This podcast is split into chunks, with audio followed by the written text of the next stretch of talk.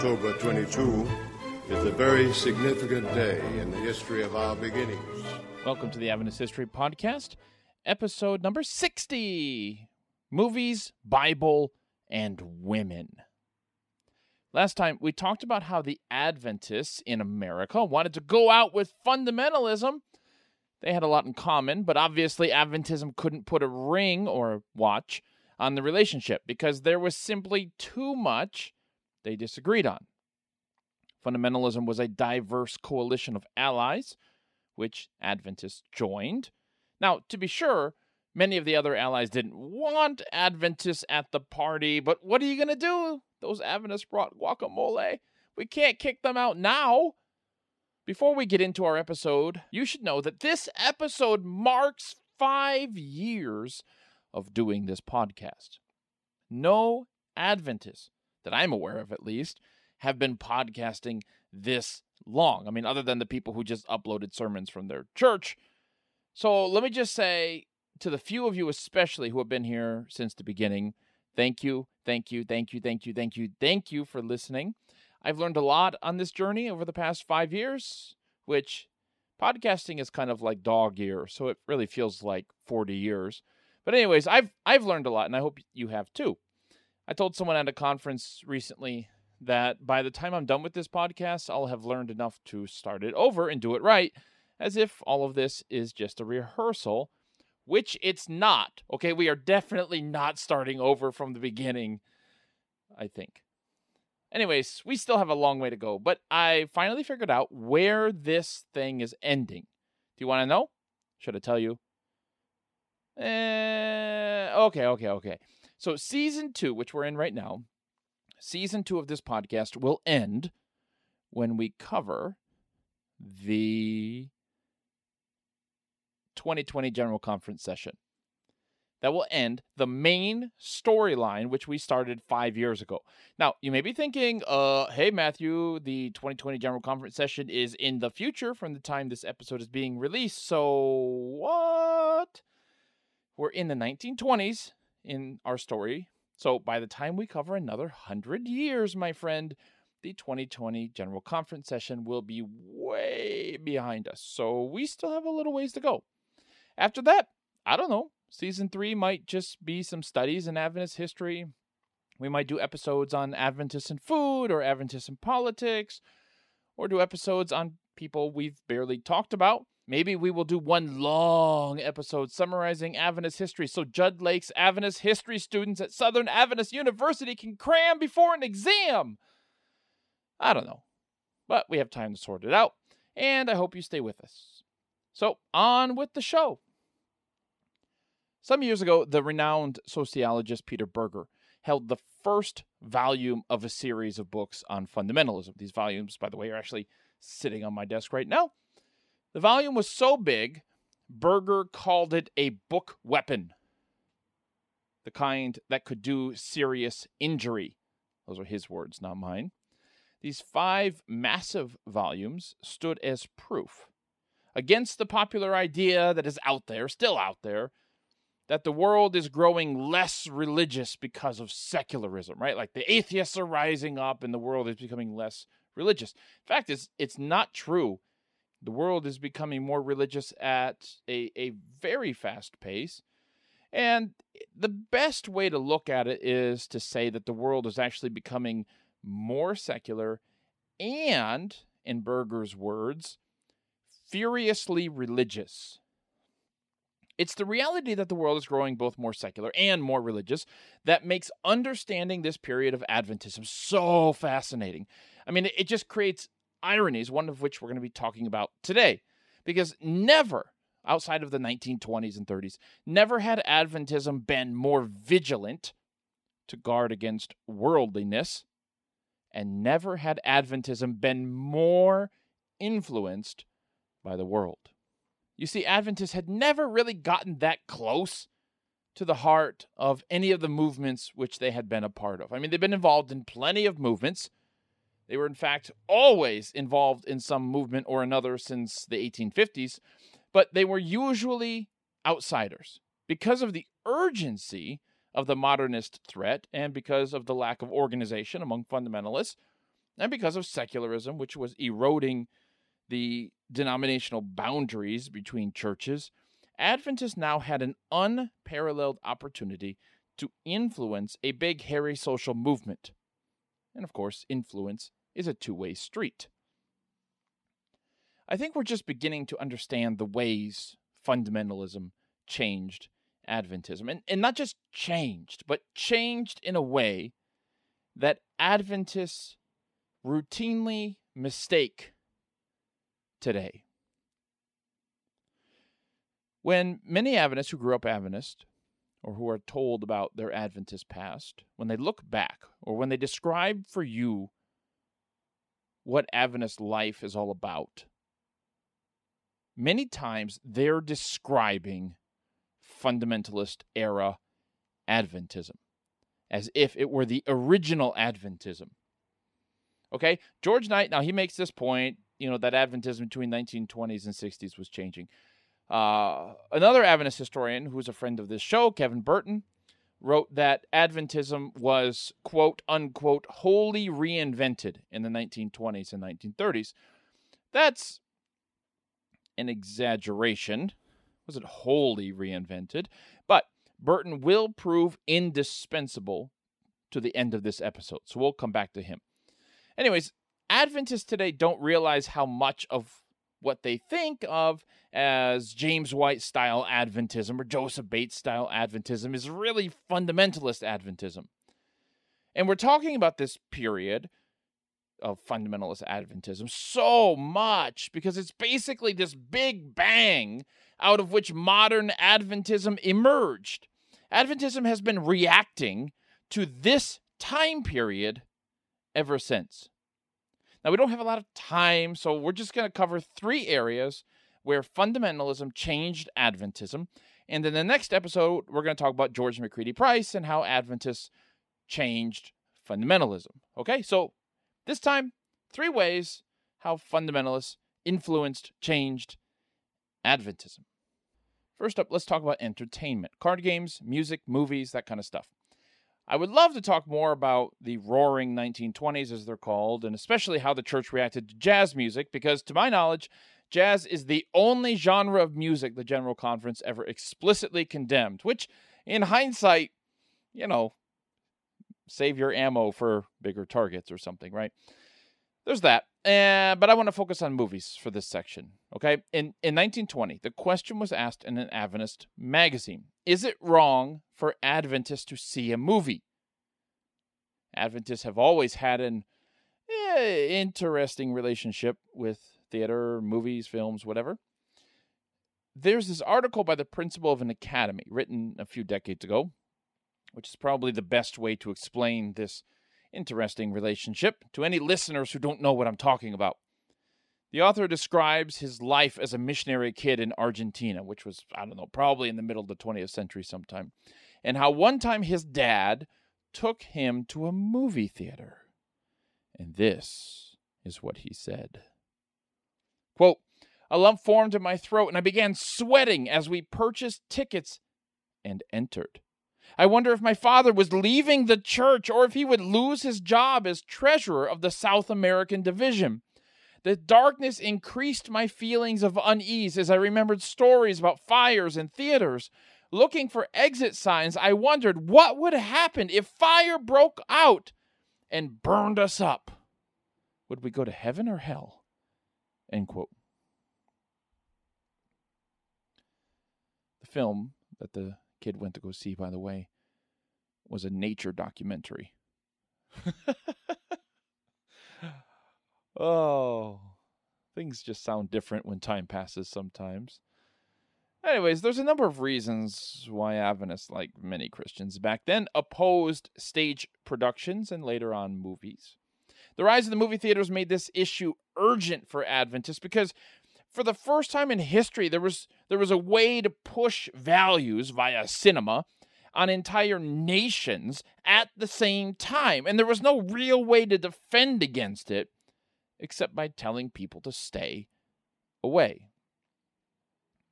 So while adventists were just applying to the movie theater what they had always thought about the stage that nevertheless the tone had changed The 1925 Annual Council of the General Conference, by the way, resolved to dis- disapprove of anyone going to movies, calling them, quote, a menace to morality, end quote. Ten years later, at another annual council meeting, this was recommended. Okay, it's in the minutes. Quote, in cases where members of the churches frequent shows in theater or movie houses, we recommend that faithful labor be put forth to reclaim such individuals from the error of their way. But if this proves unsuccessful, that they be dismissed from church membership. End quote. Dismissed from church membership? I mean, this is a great example of how fundamentalism intensified or radicalized Adventism. Yes, Adventists had always discouraged theater shows and dances and all of that, but removing them from membership? It's easy to miss how fundamentalism helped Adventists elevate the movie issue to be a much higher priority. Now, I'm singling out fundamentalism here because there were conservative Christian groups like the Better Films Council who recommended decent films Christians could go see. Okay, it was a fingerprint of fundamentalism, however, to just reject the theater, all movies, completely. Sounding like an Adventist, one fundamentalist preacher lambasted Hollywood as, quote, bloated purveyors of commercialized entertainment which flaunt every Christian virtue, end quote. Ah, the beginning of Hollywood being the enemy there would be a backlash eventually, of course. TV would make avoidance of shows all but impossible. 50 years later, Christianity Today observed, quote, freed from the enshackling interdictions of the fundamentalist taboos, thou shalt not attend the theater, motion pictures, ballet, or opera. Many evangelicals feel at liberty to attend a Broadway show or the local movie house, end quote. Now, Christianity Today, writing when they did, they were the masthead of a resurgent evangelical movement that was sick of fundamentalists. And while they weren't exactly thrilled by people going to see movies, they knew where to lay the blame. Okay, Christianity Today was essentially saying, look, we're not really hip on people going to see any movie whatsoever. Some are good, some are bad. But the reason why people want to go see movies is because the fundamentalists took such a hard line on the thing. It was during this time fundamentalist era America, that the hadiths or folk legends began to creep in. Legends about your guardian angel not being able to follow you into a theater, or whether you'd be lost if you died in a movie theater. Doesn't matter if you keep Sabbath, doesn't matter if you pay tithe, doesn't matter if you go to church, doesn't matter if you help the poor, doesn't matter if you believe all the right things. If you're just in a movie theater, when you die, you're lost. I mean, that, that kind of stuff began to be added not officially, just unofficially, to Adventist culture around this time. The first generations of Adventists firmly condemned the theater. Okay, we're not trying to ignore that. But these legends, this stuff about kicking people out, that one's not a legend, but kicking people out if they attend the theater, that's due to fundamentalist influences. Now, fundamentalism was so successful and changing Adventism precisely because it seemed so Adventist out of the box. If Adventists said theaters were a bad thing, fundamentalists said it was an evil thing. I mean, close enough, right? So, a lot of the change which fundamentalism introduces or tries to introduce are just slight tweaks, a reprioritizing of values. You might barely notice it, but it changes the culture of the church from disapproving of something to being hostile to something. You might agree that this issue deserves to be in the top, maybe, I don't know, 5,000 of things that we should care about as Christians, right? What you go see in the theater. But does it deserve to be in the top 20 of our concerns as Christians? The top 10? The top 5? Well, it's easy to blow this off and say, look, we don't know how many Adventists were actually kicked out of the church for watching a movie. But I want to turn that question around and ask what was the cost of creating this kind of culture in Adventist churches? This culture endured far, far into the future. And eventually, Adventists wouldn't even know why they are hearing things about your guardian angels not being able to go into theaters. And you ask them, they say, well, Ellen White said it. But it wasn't Ellen White, was it? Let's move on. Next up, Bible translations. One of the fundamentalist members of the 1919 Bible Conference, Benjamin Wilkinson. You're up, buddy.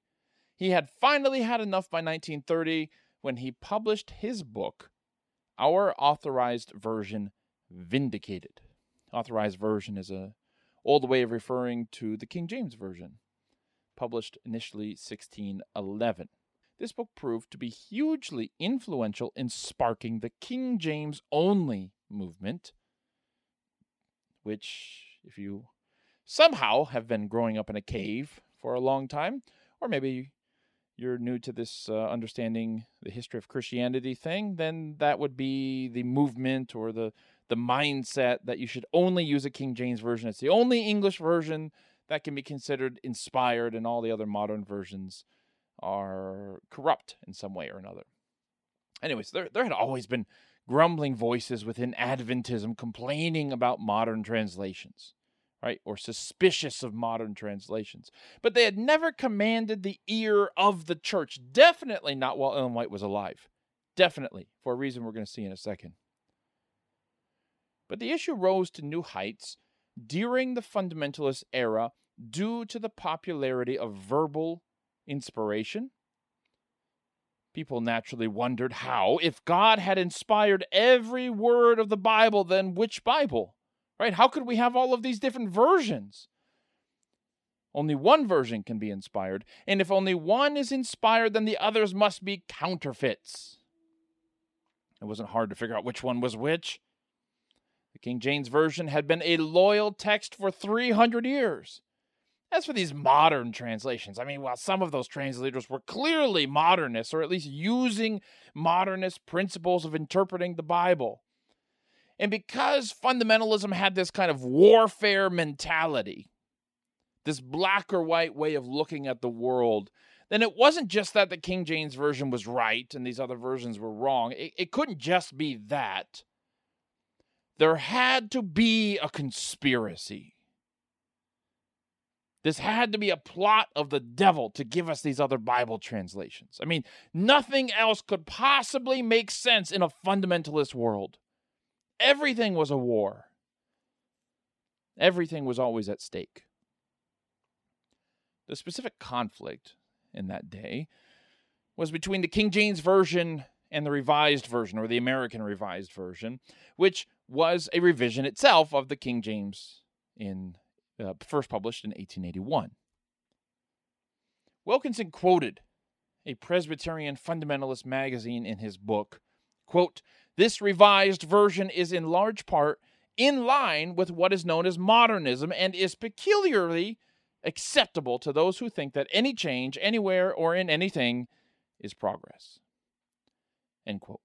Now, Wilkinson told a very simple story. Modern translations are based on a corrupted Greek text and are being translated by liberal scholars. The King James Version, on the other hand, was a product of the Protestant Reformation, and thus it is the one true translation the Greek text that it is based on has been miraculously preserved throughout the centuries.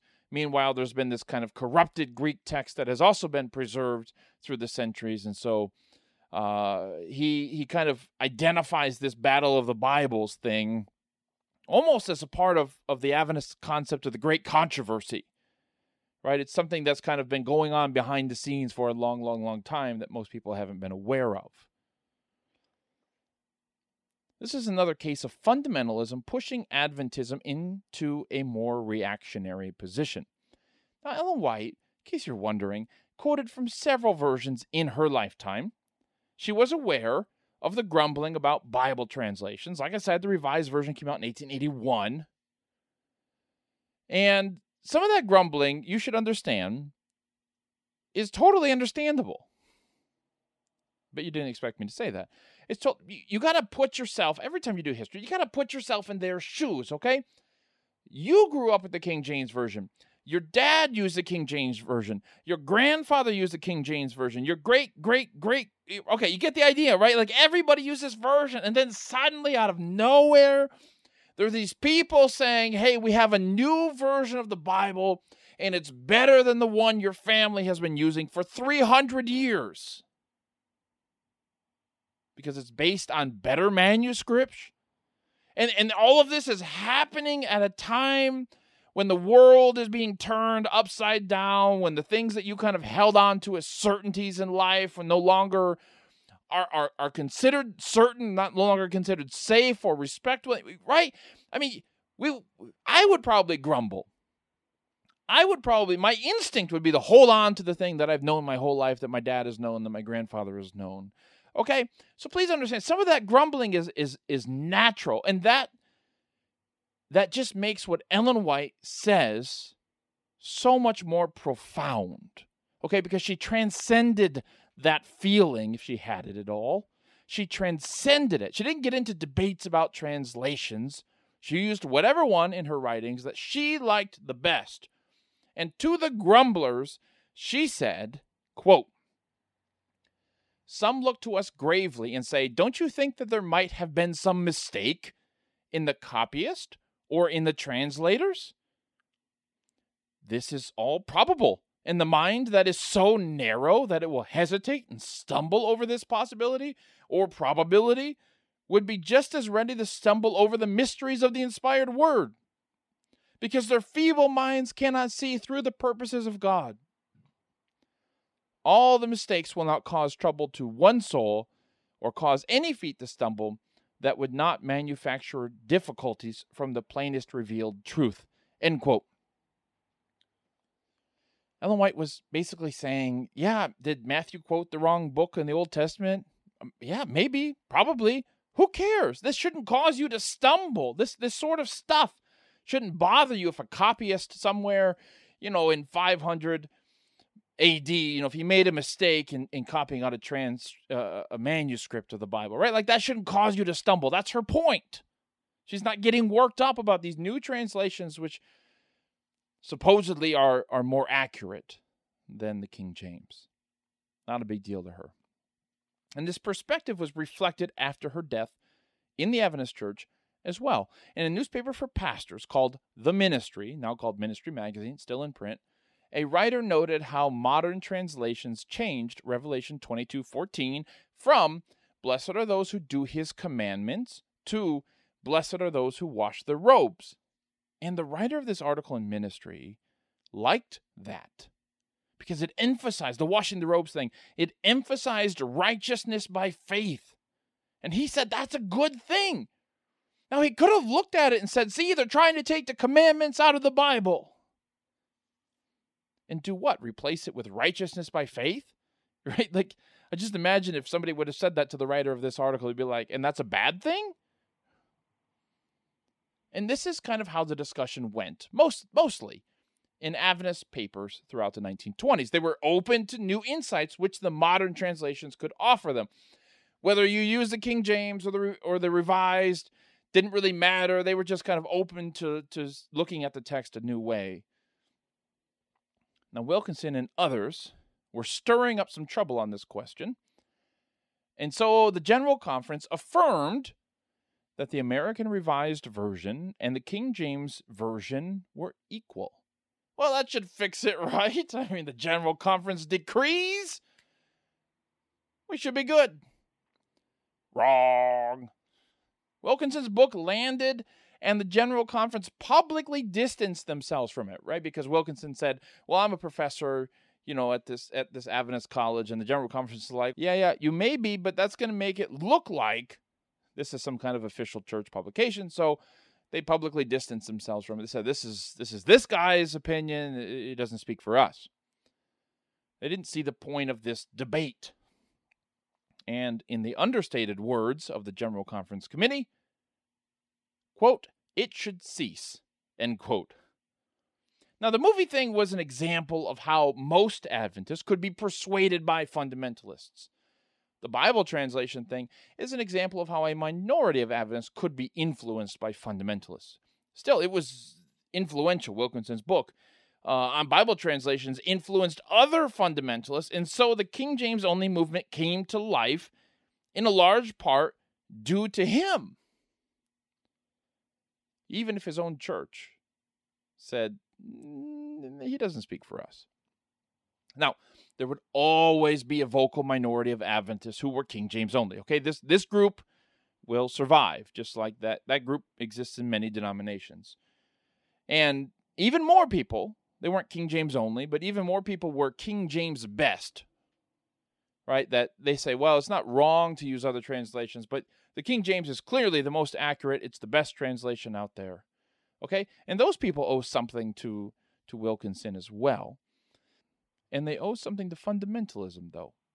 Because hanging on to this particular version, the King James Version, is a way of preserving pre modern Christianity. Or to put it another way, fighting modern translations was a way of fighting modernism. And so for, for many people, I can't speak for everybody in those groups, okay? But for many people, it's not really an issue of translation. It's an issue of fighting modernism. It's an issue of fighting the new world. It's an issue of maintaining the Christianity, the, the, the forms and traditions and things that you grew up with. Not for everybody, but for a lot of people, I think. Okay, well, the final thing I want to talk about is women. We need to understand one thing about many fundamentalists they were macho. I mean, they railed against feminized religion during this era. One historian writes, quote, militancy and machismo were part of the movement's mystique. Fundamentalist leaders often bore pugnacious nicknames that seemed more appropriate for boxers than for preachers. J. Frank Norris had earned the epithet Texas Tornado. There were also several fighting Bobs. End quote. I mean, you don't even know the half of it. One one fundamentalist pastor bragged about carrying a gun everywhere he went because insecurity. I don't know. Another one walked New York's red light district to show how manly and unafraid he was, presumably because there's a lot of crime there. I don't know. One fundamentalist said, quote, Life is a football game with the men fighting it out on the gridiron while the minister is up in the grandstand explaining it to the ladies. End quote. Like what what? Like life is a football game? And the men are on the field playing it, but the women are up in the stands and the and the pastor is having to explain life to them? I mean, I know that insults pastors because hey, why am I not on the field? I'm a pastor, right? Why am I with the women? But also, why are the women not on the field? Charming. Nice. Anyways, the ever quotable fundamentalist preacher John Rice once told a group of women that bobbed hair, which is a, popular hairstyle in the 1920s, that bobbed hair means rebellion. He was a champion of long hair because he thought that's what Paul was teaching in Corinthians. And he went on to say Quote, if women only knew the charm and beauty of long hair to intelligent men and the reverence it inspires for godly women, they would never cut their hair. End quote. Clearly, Rice has a hair thing going on. I don't, I don't know how else to explain it. Naturally, he also turned his attention to Adventists in one of his books, which was titled Bobbed Hair, Bossy Wives, and Women Preachers. I, I, I just I can't even read the title of this book without thinking words I definitely shouldn't be saying. I mean, have mercy, dude. If you can only just go like 80 years into the future and just see that title with our eyes. Mercy, man. Anyways, Rice comes out at Ellen White and Adventists in particular for encouraging women preachers which is to him obviously a bad thing. He writes, quote, Women preachers have given the world an impression that Christians are emotionally unstable. End quote. Like what? I mean, all right, stay objective, Matthew. Stay objective. John Rice is just one of those people who are lucky they're dead. That's all I'm going to say about that. Now, I should add that not all fundamentalists were on Team Rice here. The relationship between women and fundamentalism, it was complicated. Okay, not every fundamentalist treated women this way, but it was definitely a part of the movement. Women were essential to Christianity. They were the majority. Women occupied influential positions in auxiliary organizations like missionary societies. Women were, in the words of one historian, quote, the keepers of religion in American society, end quote. But of course, modernism brought about a so called liberation of women. Hence the fundamentalist fears that women might betray the faith and embrace the world, I guess, by getting a haircut. So we see denominations closing down these missionary societies, which women presided over. They were like folding them into the main uh, missionary societies, the ones that women weren't allowed to lead. And so it left women with less and less of a voice in their own denominations. Now, the Presbyterians considered women's ordination, for instance, twice in the 1920s. The first time in 1920, things were civil. I mean, they, they, were, they talked about it in the newspapers. Presbyterians on both sides calmly discussed what Paul meant by all of the things Paul said about women. When the issue came up again in 1929, things were bitter. Fundamentalists smelled a modernist conspiracy to ordain women. Warnings proliferated about the dangers of women preaching. One fundamentalist preacher went so far as to say that even though the devil works hard enough through men, quote, he got his masterpiece through a woman's brain, end quote. Oh boy. Fundamentalist schools began making it harder for women to enroll. Gordon Divinity School students were 50% female in the 1930s. By the 1950s, that went down to 0%. No women allowed. As one scholar put it, women could be supporters, but not rivals to fundamentalist men.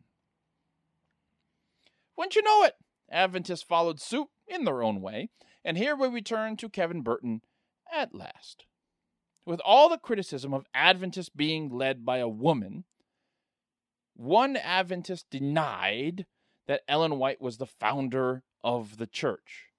And this is kind of where Adventists began revising their history a bit to bring it in line with the world that they lived in. So, okay, Ellen's not one of the founders, they say. And some some said it was actually her husband James who deserves credit as being the founder of the church. Others mentioned a trio James White, Joseph Bates, and then Ellen, always last on the list. Sometimes Ellen White wasn't on the list of founders at all. And Burton discovered that even the story of Ellen White's calling was being retold in new ways. You see, when John Loughborough wrote in the 1890s about how William Foy and then Hazen Foss were given visions by God but refused to go public with them, right? Like God entrusted them with a vision and said, Go, you know, tell the world this stuff. They refused. And so God called the young Ellen Harmon instead, Loughborough writes, even though her, her sickness rendered her, in Loughborough's words, the weakest of the weak. Now, when Adventists told this story in the 1920s, it changed in subtle and significant ways. I'm going to read it to you from Burton's article, and I want you to see if you can tell what changed from the first way we read that story. Quote, on two different occasions, two different men, William Foy and Hazen Foss, were given messages, but both shrank from the burden and the humiliation which has always been the part of God's prophets. Then it was that God called a young girl, the weakest of the weak, to speak for him. End quote. You see, Loughborough never called Ellen the weakest of the weak because she was a girl. He called her that because she was super sick. Her own family thought she might die. The moral of the story in the 1890s, in Loughborough's version, was that God called somebody who was physically weak, who was ill, and strengthened this person. The moral of the story in the 1920s is that, well, if men won't listen to God, then I guess he has to call women. And that's why Burton calls his article, the one I've been referencing, God's Last Choice. It was published in Spectrum magazine in 2017, and it is definitely worth reading if you want to know more about this. One final thing from Burton. The United States Census Bureau began studying religious groups and asked those religious groups to explain what they believe. This is what the section on Seventh day Adventists said. And by the way, this statement was approved by the General Conference. Quote Membership in conferences or the ministry is open to both sexes, although there are very few female ministers. End quote. This statement is in the 1916 religious census and in the 1926 census. That sentence would be removed. When General Conference working policy appeared in 1930, this book said that, quote, ordination to the ministry is the setting apart of the man to a sacred calling, end quote. When the church manual first appeared two years later in 1932, women were no longer to be ordained as deaconesses. In 1936, when the Home Missionary Department wanted to print a statement by Ellen White about women being ordained as deaconesses, right? Something Ellen White had written. The General Conference voted to delete the Ellen White statement. It would take 60 more years before the General Conference ever printed that quote from Ellen White in favor of ordaining deaconesses. Now, keep in mind, this was done without a vote, right? Not in the sense of of of like Adventists getting together and and deciding to change how they view this thing. There was no theological study. There was no referendum of the church. It was just changed somewhere at the top. In 1905, 20 women served as conference treasurers. 30 were conference secretaries 10 years later, 1915. 58 women then were Sabbath school department leaders. By 1950, no women were in any of those roles. Fundamentalism changed Adventism. The debates Adventists have over women's ordination, over Bible translations, over theaters, these are the debates of Adventist fundamentalism. I'm not saying I want to be clear about this. I'm not saying that you can't go to the Bible and talk about women or men's roles in the church or what we should be watching, putting in through our eyes or our ears, or that we shouldn't study, you know, I don't know, Bible translations. Okay, my point is that you can't look at these things apart from this. My point is like the agenda of so many Adventist churches having to talk about these issues and the way we talk about these issues, that agenda is set by this fundamentalist period of Adventist history. None of the things we've talked about were native to Ellen White's time or James White's time. In fact, James White, Burton points out, is the first one to ordain a woman to an office. These are the debates of Adventist fundamentalism. And because we don't know our history, I mean, I say we, I'm including myself as an Adventist in this one because we don't know our history, we assume it's always been like this. When in fact, Adventists were influenced by the world precisely at the moment they were trying their hardest to protect themselves from the world. Oof, let that sink in. Thanks for five years, podcast family. I'm going to get out of here because I suspect we might have a little bit on our mind after this episode. So go start some conversations on Facebook or your, your spouse or your kids or your church family. Go have those conversations, and I will see you next time. We'll talk about George McCready Price. It'll be fun.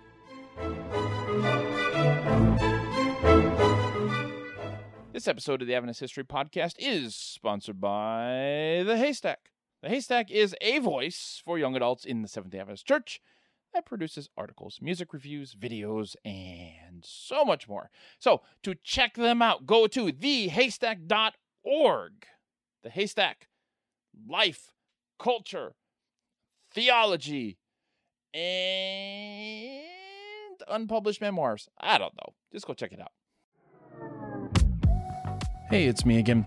If this episode didn't quench your desire for more Adventist history content, then go subscribe to Adventist History Extra. It's a private podcast that I do for those who support the Adventist History Project. You can get access to Adventist History Extra on the website, which is AdventistHistoryProject.org, or by becoming a patron at patreon.com. Now, there's more variety at Adventist History Extra, in case you were wondering. I do some interviews. Sometimes I do bonus episodes. You know, I, we had a good episode here in the Adventist History Podcast, and I want to talk some more about it. Other times, I go behind the scenes at conferences I attend, like the Women in Seventh day Adventist History Conference. What's more, just as a second announcement for you, Michael Campbell and I are leading a bus tour in October 2024. So, if you want to go drive around New England a bit, see the, see the sights, and have some fun, well, you can sign up for our bus tour newsletter, once again, at AdventistHistoryProject.org. And we're going to keep you up to date there about what you need to know to go and sign up for that and all of that. So, just to be very, very, very, very clear, we don't have a sign up for the bus tour itself but it's a sign up for the newsletter so you can stay informed about the bus tour so I don't have to make announcements every single time and interrupt these episodes and all of that. That's where those announcements are going to be. So if you're interested, head on over to the website. You can sign up for the bus tour newsletter over there. Okay, I think that about does it. Thanks again for listening.